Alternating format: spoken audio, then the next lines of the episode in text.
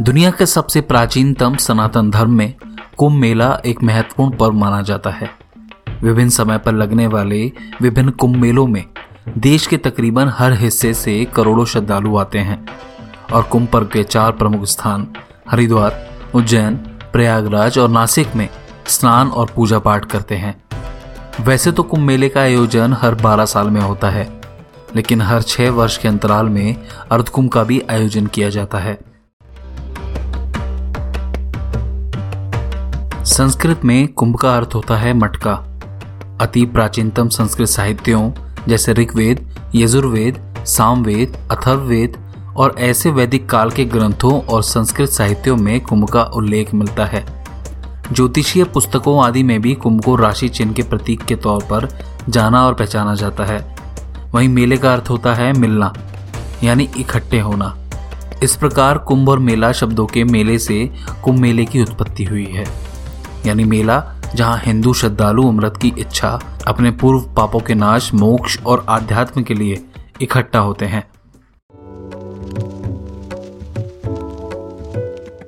प्राचीनतम हिंदू शास्त्रों के अनुसार कुंभ में अमृत है, और अमृत से भरा यह कुंभ समुद्र मंथन के उपरांत निकला था। मान्यता है कि स्वर्ग ले जाते समय इस अमृत कलश से जिन चार जगह अमृत की बूंदें छलक कर गिरी थी, वहाँ कुंभ मेला लगाया जाता है। यह चार जगह प्रयागराज, हरिद्वार, उज्जैन और नासिक हैं। महाकुंभ के अलावा कई और कुंभ भी लगते हैं। महाकुंभ 12 पूर्ण कुंभ के बाद प्रत्येक 144 वर्ष बाद लगाया और मनाया जाता है। यह महाकुंभ का मेला इंसान अपने जीवन काल में एक ही बार देख पाता है। महाकुंभ केवल प्रयागराज में ही लगाया जाता है। इसके बाद पूर्ण कुंभ मेला हर 12 साल के बाद लगता है। बारी बारी से प्रयागराज हरिद्वार, उज्जैन और नासिक में लगाया जाता है। इसके बाद अर्ध कुंभ मेला लगता है, जो प्रत्येक छह साल बाद दो पूर्ण कुंभ मेलों के बीच में आता है। इन्हें प्रयागराज या हरिद्वार में ही लगाया और मनाया जाता है। इसके बाद एक और कुंभ मेला लगता है, जिसे माघ मेला कहते हैं। यह मेला हर साल केवल प्रयागराज में ही लगाया जाता है। माघ मेला, माघ महीने में, यानी हिंदू कैलेंडर के हिसाब से 14 जनवरी से फरवरी के अंत तक लगाया जाता है। कुंभ हो और अखाड़ों का ज़िक्र ना हो, ऐसा भी नहीं हो सकता। कुंभ में साधु संतों के तेरह मुख्य अखाड़े हिस्सा लेते हैं।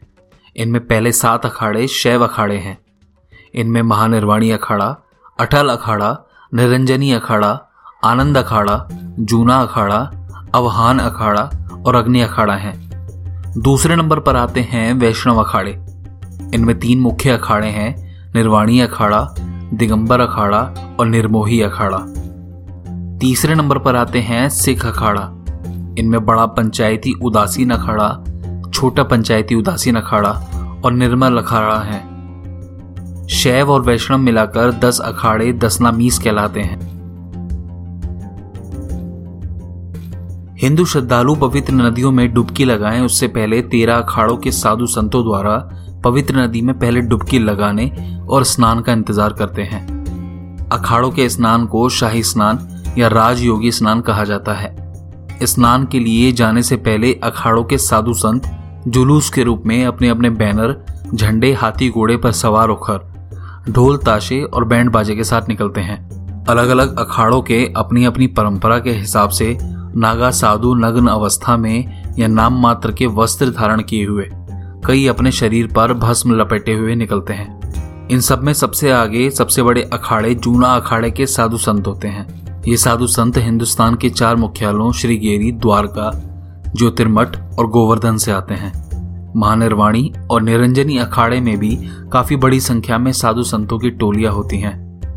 शाही स्नान के बाद ही बाकी हिंदू श्रद्धालु नदियों में डुबकी लगाते हैं।